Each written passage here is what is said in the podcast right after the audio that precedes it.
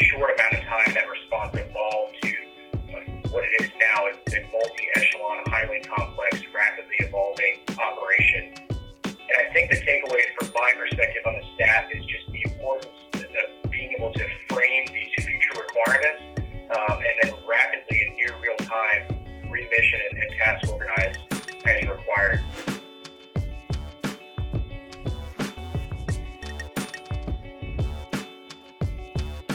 Hi, and welcome to the 1CA podcast. I'm your host, John McElligott. We have two special guests calling in from Korea, and we're going to talk today about what the Civil Affairs mission has been in the Korean theater of operations and how it has shifted dramatically with the COVID-19 pandemic. Our two guests are Lieutenant Colonel Rachel Sullivan and Major Mike Carlson. Lieutenant Colonel Rachel Sullivan has been in the Civil Affairs Regiment for 13 years, serving in multiple roles throughout the Special Operations and General Purpose Forces communities. She has served in multiple countries across the CENTCOM, EUCOM, and INDOPACOM AORs, and has over 4 years of Joint Forces Headquarters experience. She is currently the Civil Military Operations Branch Chief for U.S. Forces Korea and ROC-U.S. Combined Forces Command in the Republic of Korea. Major Mike Carlson has been in the Civil Affairs Regiment for 6 years, serving in multiple roles throughout the Special Operations and General Purpose Forces units. He has served in several countries throughout the U.S. INDOPACOM area of responsibility as a Civil Affairs Team Leader, CMOC Chief, and Humanitarian and Civic Assistance Planner. He currently serves as the S9 in the 65th Medical Brigade, United States 8th Army, in the Republic of Korea. Lieutenant Colonel Sullivan and Major Carlson, welcome to the 1CA podcast. Thank you. Thanks, John. It's such a pleasure to have you, especially considering everything that's going on right now and how your roles and your missions have shifted. What we want to do for the listeners is turn to Lieutenant Colonel Sullivan first. If you could, ma'am, please frame for the listeners before the pandemic, what was the mission of CA Forces in KTO? Absolutely. First of all, thanks, John, for having us today. Mike and I are both really happy to be here and happy to tell everyone a little bit about what we've been doing here in Korea. So civil affairs on the Korean Peninsula in Armistice is an alliance operation. It is very similar to serving at virtually any post within the United States of America, only you're inherently operating within a host nation, and in many cases as part of a combined force, both at the ROK-U.S. 2nd Combined Infantry Division, and then also the ROC-U.S. Combined Forces Command. So alliance operations are very, very different than serving in the context of Iraq or Afghanistan, Syria, or even the peacekeeping type operations we're used to from Kosovo and Bosnia days. Alliance operations are much more combined in that in many cases we find ourselves deferring to the opinion of our ROC counterparts. The by, with, and through relationship is not necessarily a formal one, but more a we are both working by, with, and through each other on a daily basis to move the ROC-U.S. alliance forward and to work simultaneously to defend the Korean Peninsula. So here in Korea, we do not have civil affairs formations. What we have are staffs at the headquarters level. I am at the joint headquarters level. At the 8th Army level, we've got a relatively robust G9 staff. And then across our subordinate units, our Army subordinate units at least, we've got very small nine cells. And prior to COVID-19, we spent the majority of our time in a plans role, helping to provide the civil military operations, civil affairs operations, and stability operations planning aspects to the operational and contingency plans that govern the Korean Peninsula. And ma'am, those operations and contingency planning have dealt with aggression from North Korea and China, and those probably date all the way back to the Korean War. Is that right? Right, absolutely. I mean, certainly our eyes are always looking toward the north here. Our primary contingency planning is to deter North Korean aggression, and if deterrence fails, to be prepared to counter North Korean aggression. And we do obviously find ourselves in the regional context of the China, of the counter-China aggression piece, but our primary role in that as U.S. Forces Korea is focused on North Korea. Understood. And that mission changed dramatically. So the novel coronavirus that we call SARS-CoV-2, which causes the disease that we're calling COVID-19, likely originated from bat coronaviruses. Coronaviruses are not new. I think the other ones that listeners may recall are SARS and MERS, acronyms for other coronaviruses we've seen in the last 10 to 15 years. But this new one, a novel one, therefore first time seeing contact with humans, probably came from these bats or some other animal jumped over to humans, and the first outbreak occurred in China, which is in Korea, your big neighbor to the north and west of the Korean Peninsula. Could you describe the outbreak in Korea? And this is a question for Major Carlson. We want to try to frame for people what this was like, when cases started appearing, and in your role in the 65th Med, what was the initial response? Yeah, thanks, John. To echo Colonel Sullivan, and certainly thanks for taking the time to talk to us.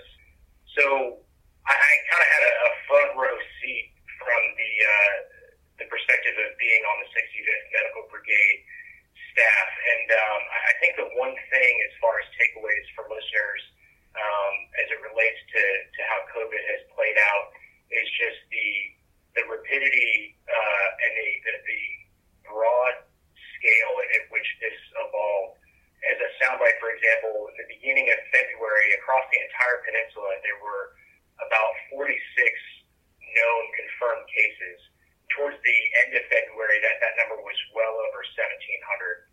In the brigade, the initial response at the direction of USMK and 8th Army headquarters was really to set up a quarantine facility as a precautionary measure for any service members that we had coming back from leave in mainland China. So that response effectively involved a few medical providers and staff officers in the 65th Medical Brigade and the functions required to track just the status of individuals in quarantine. And then again, in a very short amount of time, that response evolved to what it is now. It's a multi-echelon, highly complex, rapidly evolving operation.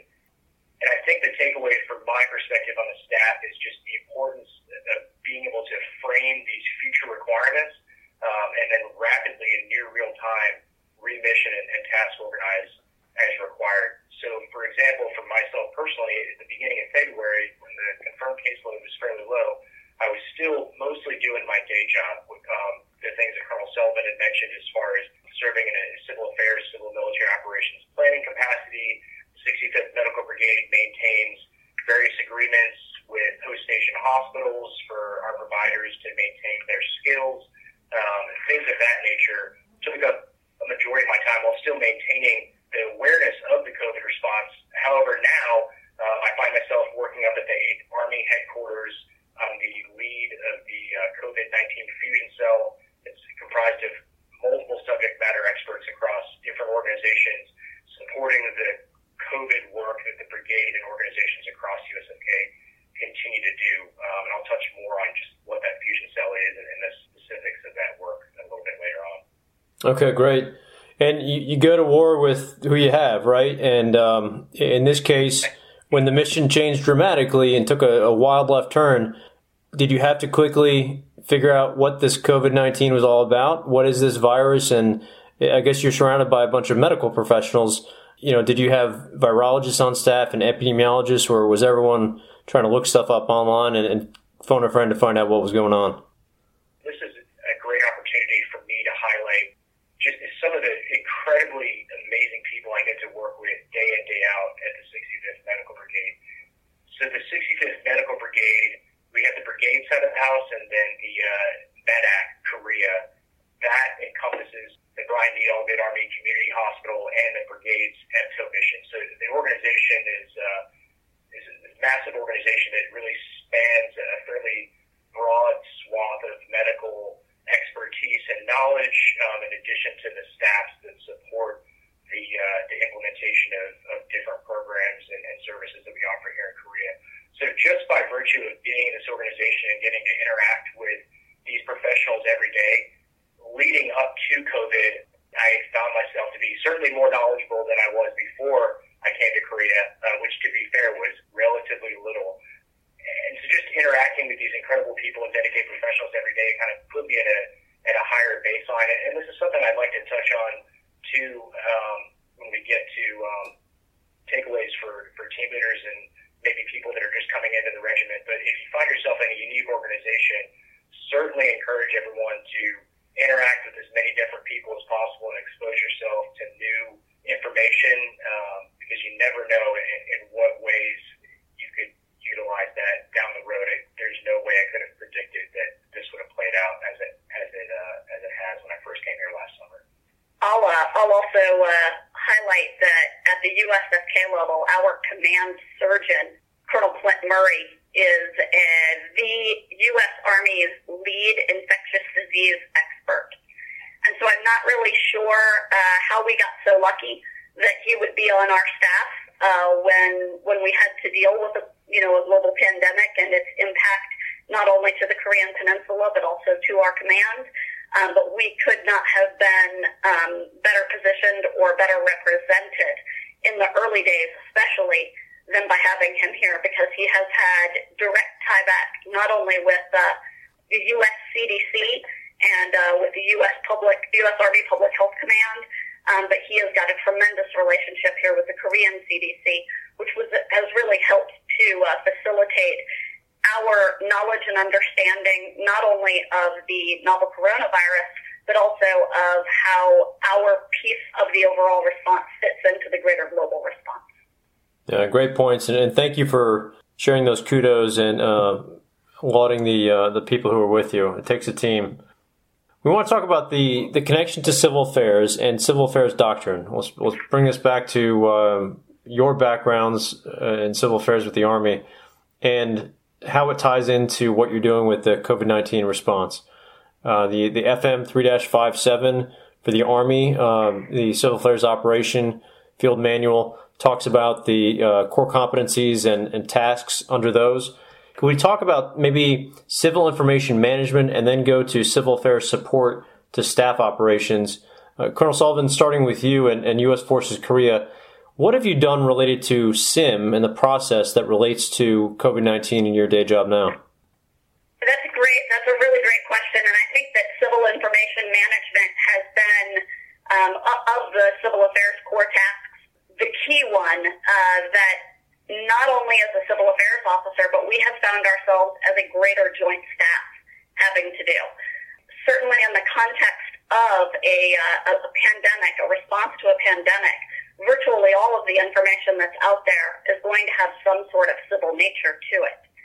And so that up front, I think that we found it very challenging. Like everyone, we were both wanting more information, but also drinking from the fire hose when it came to receiving the information that was coming out. And so it took us a little time initially to figure out what was going to be most important and how to prioritize what we were looking at. But initially, each command had their own common operating picture and different ways that they were using that. And in some cases, we were using the same information. In some cases, pieces of the same information. And so it took us about a week to 10 days to really merge all of that together into a bottom up, but also top down approach that allowed our units to report up the information that was relevant from a military standpoint on how the coronavirus was impacting our force and our families and our civilians, civilian partners, but then also from the top down, how the activity of novel coronavirus outside our gates could be posing an unseen threat to communities, to the communities right outside our gates where a lot of our service members and their families live. Once we got everything merged and started gathering things and reached an echeloned approach at this, at the USFK level, we made the decision to maintain the community cup. And so our common operating picture focuses on pulling the information from the ROC government, translating all of that, and then sharing what the trace data is and what hotspots have been identified, particularly in areas outside U.S. installations across the peninsula. We collate all of this onto a Google Maps product in order to inform our community, whether it's service members, family members, our DA civilians and their families, our contractors, our DODEA employees, our AAFES employees, everyone out there. We want them to know, where are these hotspots off post? If you do have an issue, what are the hospitals that are currently at capacity, and what hospitals still have capacity to deal with issues? Our Army community and our Joint Forces community are treated at the Brian D. Allgood Army Community Hospital, but our DA civilians and our contractors utilize the off-post healthcare facilities. So understanding what healthcare facilities had that capacity or potentially were contaminated because of novel coronavirus outbreaks was very, very important for us to be able to share. And so at the USFK level, that's where we have focused our energies. And then as we transition to the service component level, our service components really are looking for how do they get ahead of where we are right now and look at where there might be areas of danger emerging. And the fusion cell that's been set up at 8th Army has really had a key role in that. So we'll turn it over to Mike to talk a little bit about that process. For SIM, I'd really like to frame this and then arrive at common operating picture that we maintain at the fusion cell that Colonel Sullivan mentioned.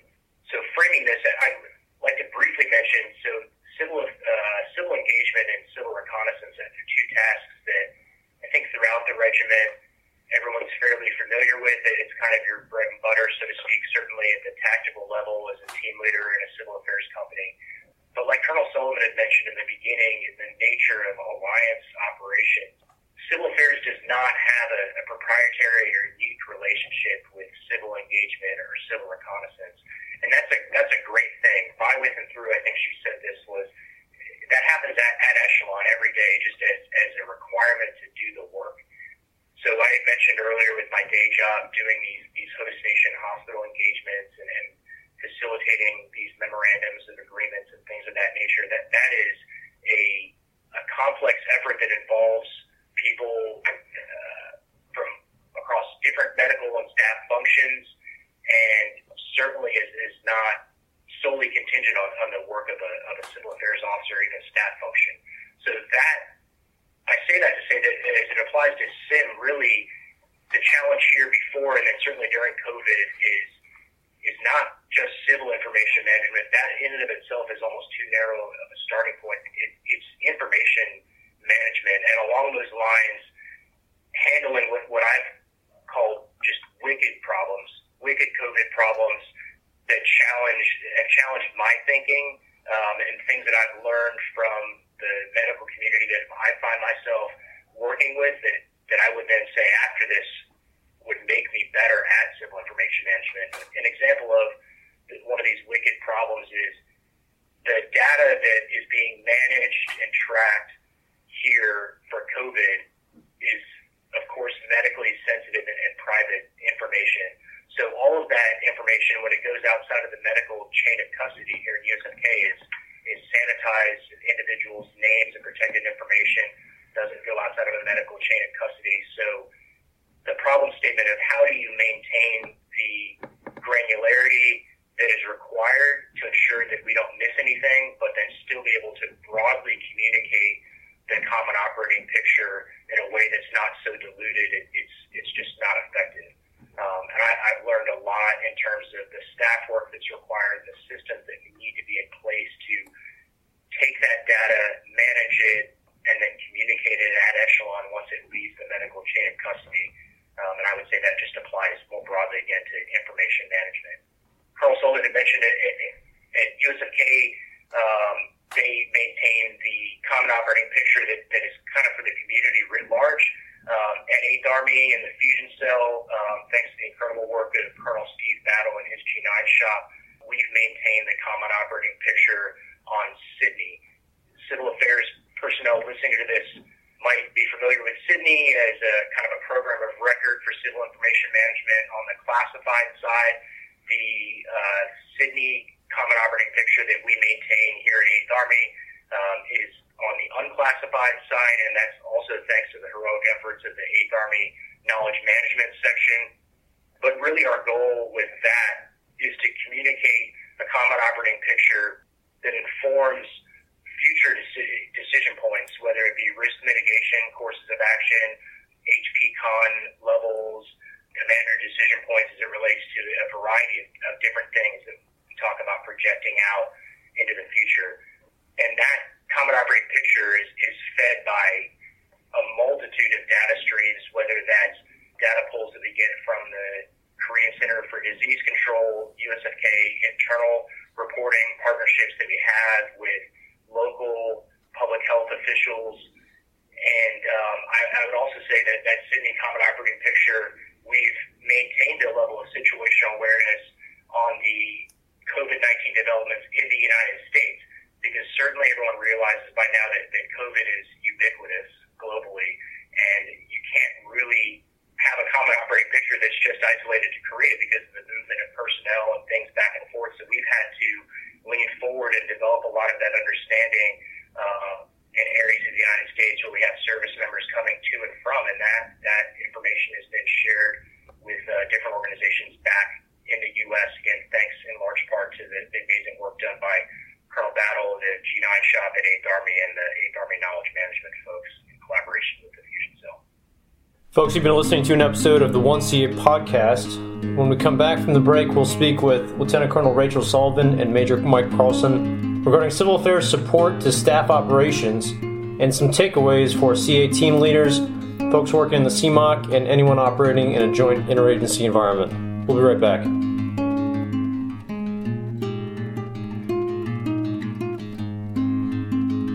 This episode is brought to you by Third Order Effects. Third Order Effects is built for clients in the U.S. government, allied nations, and industries in the private sector which operate overseas. Interested in learning more? Or maybe you'd like to join our network, or your organization is looking for governance and cultural advisors. Contact us at thirdordereffects.com.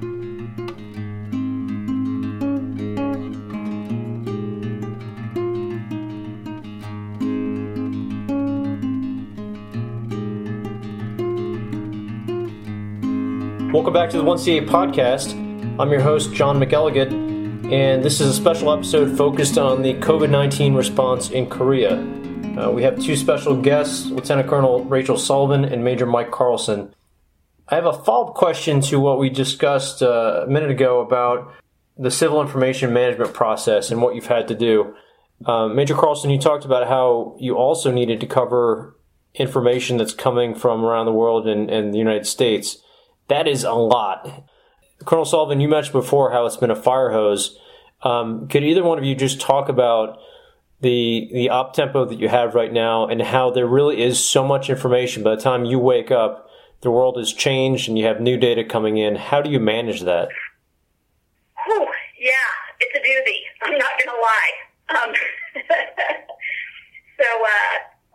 So that's a great question, and it really is. Really going back to the very end of January when we were right around the Lunar New Year holiday and first started hearing about what at the time we were jokingly calling the Wuhan flu. We initially stood up a 24-hour up cell that remained in place very briefly, but then stood down because it wasn't yet clear that this was something that was going to have the global impact that it's had. Since about the second weekend in February, U.S. Forces Korea, and then certainly by around the 20th of February, the rest of the Republic of Korea has been on 24-hour operations across the entire staff in direct support of the COVID-19 response. And that has been really a crushing battle rhythm, particularly when you take into consideration the already small sizes of the staff, and then also the fact that for the purposes of protecting the force and maintaining social distance, we are working in a largely virtual and telework environment. Our USFK headquarters, as an example, typically would have about 350 people that work in it. On a daily basis right now, we have about 60 people that are working from our headquarters. And instead of having those 35 to 40 people that would normally be gathered on the crisis action team floor in one location, able to easily collaborate and easily talk face-to-face, in order to make sure we don't wipe out our entire team with the potential of one exposure, we've spread that out, and we're operating from really within the headquarters 4 or 5 different conference rooms that have been converted into operations centers. And we maintain a VTC bridge between all of our rooms and then down with all of the components simultaneously. It's been really, I think, a very interesting process to see unfold as we changed our normal crisis action team response in the early days where we were all sitting shoulder to shoulder, 45 of us in one room tracking everything on 3 large screens, to now doing things from a bit more distributed manner, and even being able to dial in for the syncs from DCS so that folks can work from home to maximize the telework capabilities. And as you mentioned, it takes that whole team in order to process all of that information that's coming in overnight, as well as all of the information that we're gathering from our sources here, be they local or internal. It takes that entire team, and everybody's got to be fully focused and fully, all in for that. And we've really seen everybody come together to do that in a way that has probably given us the best staff training we ever could have accomplished, well beyond any training that our exercises could give us. And just from my end on that, John, I just, again, to have to really highlight, my brigade's leadership during this problem, and I've mentioned this in the beginning, with the ability to predict future problems and then rapidly task organize and surge on problem sets. And we've seen multiple evolutions throughout the COVID response in terms of what the requirements were and whether that be differences in scale or new requirements altogether. And at every step along the way, my brigade, thanks to the leadership of the 8th Army and USMK, has managed to stay ahead of those problem sets with the right people at the right time, at the right place. And like Colonel Sullivan had mentioned, really, not that this is a replacement for sleep, but I will say that that literally everyone is rowing extremely hard. It is in all sense and purpose, a combat operation, except for the enemy, so to speak, is just different. But in terms of that intensity and that shared effort across the board, it parallels any other experience I've had in my military career to this point. Can you put this into the context of the rest of the work that you're doing, civil affairs support to staff operations? You're in Korea, and South Korea has been considered increasingly, I believe, a shining example of a nation's response. And South Korea is much smaller than the United States, has fewer people, but they've done a pretty good job of responding. So what lessons have you learned from that? How has that fed into your process of supporting staff? And how have you adjusted that task, civil affairs support to staff operations task? That's a really great question. And actually the first one I'll mention up front, because I think it's really pertinent for anybody that's listening at home right now. First and foremost, some of the best support that we can give is to offer up the products, the lessons that we've learned, the things that maybe hit us at week 4 of this that haven't quite yet hit the United States.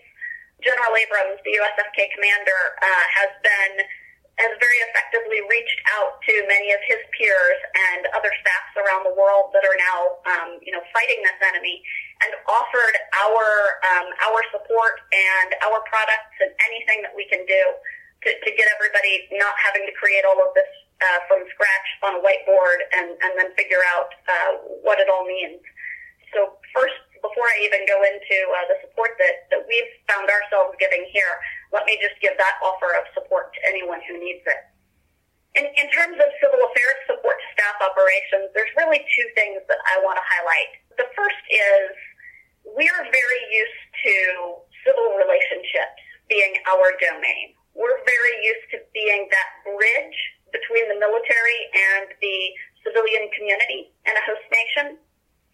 And we're very good, I think, at realizing that we're the ones that reach out to NGOs, to IOs, to all of those other organizations. In the context of this operation, what we found very, very quickly here in Korea was that there isn't anyone that covers the civil relationship with the U.S. entities that work in support of the installations here in Korea. For example, the Department of Defense Education Activity, AAFES, DECA, the Defense Commissary Agency. They didn't have, other than the garrison staff, which the garrison staff found themselves being very outwardly focused, having to focus on how to keep the novel coronavirus off our bases and garrisons. And so there wasn't really anyone to provide that significant focus with our civilian partners that aren't GS employees within our ranks. And so even though in the past, I've never found myself coordinating for schools with a local U.S. entity. That is one of the things that that I was called upon to do at the USFK level very quickly. Coordination with DODEA in terms of initially the closure, and now as Korea does come out of the critical phase of their battle against coronavirus, looking toward when will it be time to perhaps reopen our schools that service our U.S. service members' families, our GS families, and so forth. So I would say in terms of the support to staff operations, we have to remember perhaps that in a more of a civil support operation or response to global pandemic within a host nation where we're focusing inwardly on ourselves rather than having to help the host nation who is fully capable of dealing with coronavirus. We have to be open to our civilian population may look a little different and they actually speak the same language for once that we do.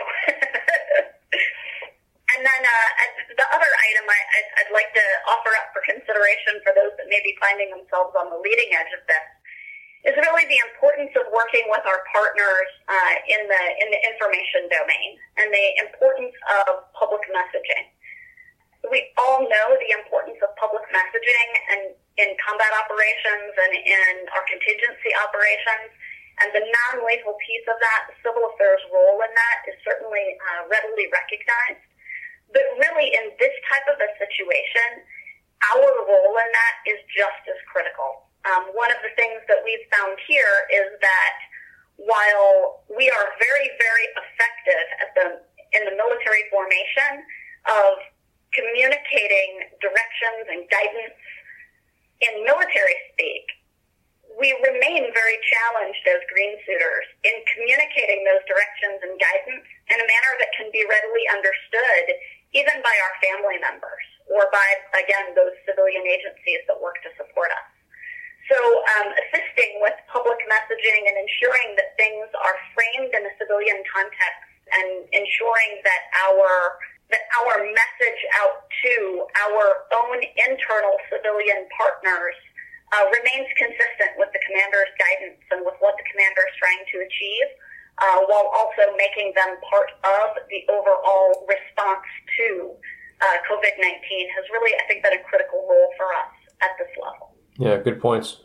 Major Carlson, how about you from the 65th? I mentioned the fusion cell a couple of times, so I find myself working at the 8th Army headquarters, and as this thing has grown over time, I really consider myself quite fortunate to be working with the individuals that are in the fusion cell. So, first off, the mission of the fusion cell is quite simply to take information from disparate streams of data that comes in real time and fuse it to feed that common operating picture on Sydney that I had mentioned, to feed various decision briefs or course of action analysis working groups, and this fusion cell is made up of individuals across multiple organizations. I mentioned the 8th Army GS 59 shop. There's also representatives from the 8th Army Surgeon Cell, 2nd Infantry Division planners, garrison representatives, a United States Army Corps of Engineers Far East District planner. And so the challenge of the fusion cell really I found similar to work that I had done as a civil military operations center chief before this, and then you have a very small task organization and an extremely broad mission. And managing the delta between those two is reliant upon the continuous heroic work of individuals, all of whom I consider myself extremely fortunate to work with. In terms of takeaways from the staff perspective, Colonel Sullivan had touched on just the almost language barrier, so to speak, between disparate organizations. I've found the same thing, certainly within the fusion cell, instances where individuals representing different organizations might not have the same motives and interests that you do. In fact, it might be in their best interest to not support certain things when it comes to representing their organizations. But I've found that really everyone here gets it. Everyone understands like the importance of this mission, and the scope of this mission is just too broad for a lot of those colloquial rice bowl type fights before. And so really I've been pleasantly surprised by that, and find myself again extremely fortunate to work with people across multiple organizations all rowing in the same direction. And again, I've found a lot of parity between that and my time as a CMOC chief before this. Well, we're going to get to some closing remarks here and your takeaways for CA team leaders, CMOCs, and also the joint interagency levels. So, Major Carlson, from what you've done and seen so far, what guidance would you give to CA team leaders and people working in civil military operations centers?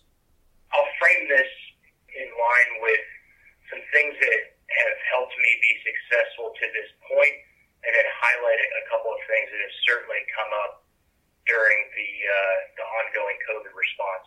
So I had mentioned earlier, if you find yourself as a civil affairs officer, non-commissioned officer, in an organization like a medical brigade or a brigade combat team, or just any different organization, or working with different people, which you should, and you will find yourself in those situations often, take a minute to take a step back, and instead of, we talk about kind of colloquially like our elevator pitch, what you can bring to the table in terms of the different civil affairs tasks that you're trained to accomplish. Before doing that, I would encourage everyone to take a step back and figure out what you can learn from everyone else.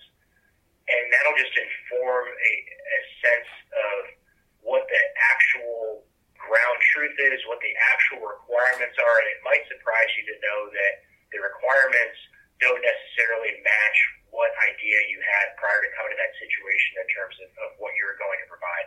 So I would just say that immediately and always, COVID or no COVID, just maintain an open mind and take the time to learn about the people that you work with and the work that they do and the things that other people are passionate about.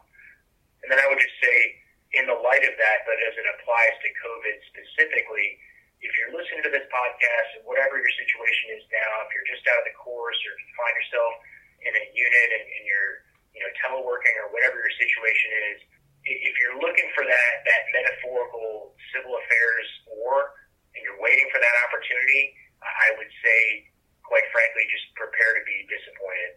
You need to have a broader mindset that the consequences for failure as it applies to COVID are too high, and the mission is too big to focus on specifically what you think you're trained to do and offer as a civil affairs professional.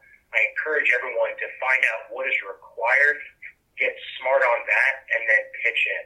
Because in the broadest, most general sense, as civil affairs professionals, we're all called to be interlocutors, connectors, and a force multiplier. So if you're doing that, regardless of what the mechanism ends up being, then you're doing your job. Maintain an open mind, find out what the requirements are, and then attack that critical point passionately, and I don't believe you'll ever be disappointed. Great ideas. Colonel Sullivan, what are your takeaways from working at the joint level and interagency partners? At the staff level, anytime, but particularly in a situation like this, no one's going to come seek you out for your civil military experience. You've got to figure out a way to be value added. You've got to figure out what needs to be done. You've got to figure out how that applies to the skill set that you have, and then grow well and live. The consequences of not succeeding with this mission are too dire for us to get caught up in whether or not that's exactly our civil affairs role. The fact is, we have a role to play in this, and we may not always be exactly where FM 3-57 told us we will be, but we're where we are. And our contribution to the overall mission as professional Army officers is far more important than our contribution to the mission as civil affairs officers. Well, on that, I wanted to ask you, ma'am, if there is any contact information that you'd like to share, or Major Carlson, for the lessons learned, for the notes. You had mentioned earlier that a lot of what you've been doing is sharing with other CA professionals and others within your commands and your echelons so that people don't have to reinvent the wheel. So is there anything you'd like to share with people? Absolutely, John. I am on the global. Last name Sullivan, first name Rachel, middle initial D as in Dawn. Please feel free to reach out. I can provide all of our information has been kept on a NIPR portal, and we have the ability not only to pull that information down and send it out to anyone who would like access, but we've got a great team of J6 and IMO support folks that are helping us to get folks added to the permissions list on our portals, to be able to pull down our lessons learned, to be able to pull down our products, to be able to use any of that, and in everything that you guys are doing, whether it's over in Japan, whether it's over in Europe, or whether it's back home, looking to do either U.S. response, helping out the garrison that you're sitting on, or whether you're potentially preparing to deploy to a location that has been impacted. So please reach out, and we're happy to help in any way that we can. Thank you, ma'am. That will be huge, because if there's a chance that the SARS-CoV-2 virus reemerges in the fall or next year, or becomes an annual thing, just like the flu, then having those notes and sharing what you've learned would be immensely helpful. Thank you. Folks, you've been listening to an episode of the 1CA podcast. Our hosts are Lieutenant Colonel Rachel Sullivan. She is the Civil Military Operations Branch Chief for U.S. Forces Korea and ROK-U.S. Combined Forces Command in the Republic of Korea, and Major Mike Carlson, who serves as the S9 in the 65th Medical Brigade, United States 8th Army in the Republic of Korea. Lieutenant Colonel Sullivan and Major Carlson, thank you again very much for being on the 1CA podcast. You're welcome. Thank you. Hi, I'm Doug Hurst, CEO of Third Order Effects, the premier choice for governance and cultural advising.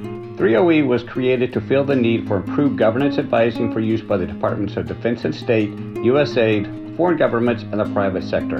Contact us at thirdordereffects.com. If you enjoyed this podcast and others, please remember to subscribe and hit like so the 1CA podcast team gets important feedback and support. The Civil Affairs Association is a proud sponsor of the 1CA podcast and the Eunomia Journal. You can find more podcasts like this on the www.1capodcast.org. Again, that's www.1capodcast.org. The Eunomia Journal is expanding its content to reach a broader audience and engagement across defense and governments, to include other partners and allied countries. New sections in the Warrior Scholar Corner and the Team Room aim to deliver content useful to our members. Check out the Eunomia Journal at www.eunomiajournal.com. Again, that's www.eunomiajournal.com. If you're not a member yet, visit the main CA Association website and find a new range of membership options. Starting with cadets or midshipmen, membership is only $10 a year. We then have our basic annual membership at $40 per year, and 2 years at $60, or finally, a 3-year membership for only $80. Our most popular and best value option is a lifetime membership at a one-time price of $200. Be a member and don't miss out. 2020 is a big year with transformational changes underway. Lots of new opportunities for members. Don't miss out. Thank you for spending some time with us. Please subscribe and come back for another installment of 1CA. Until then, be safe and secure the victory.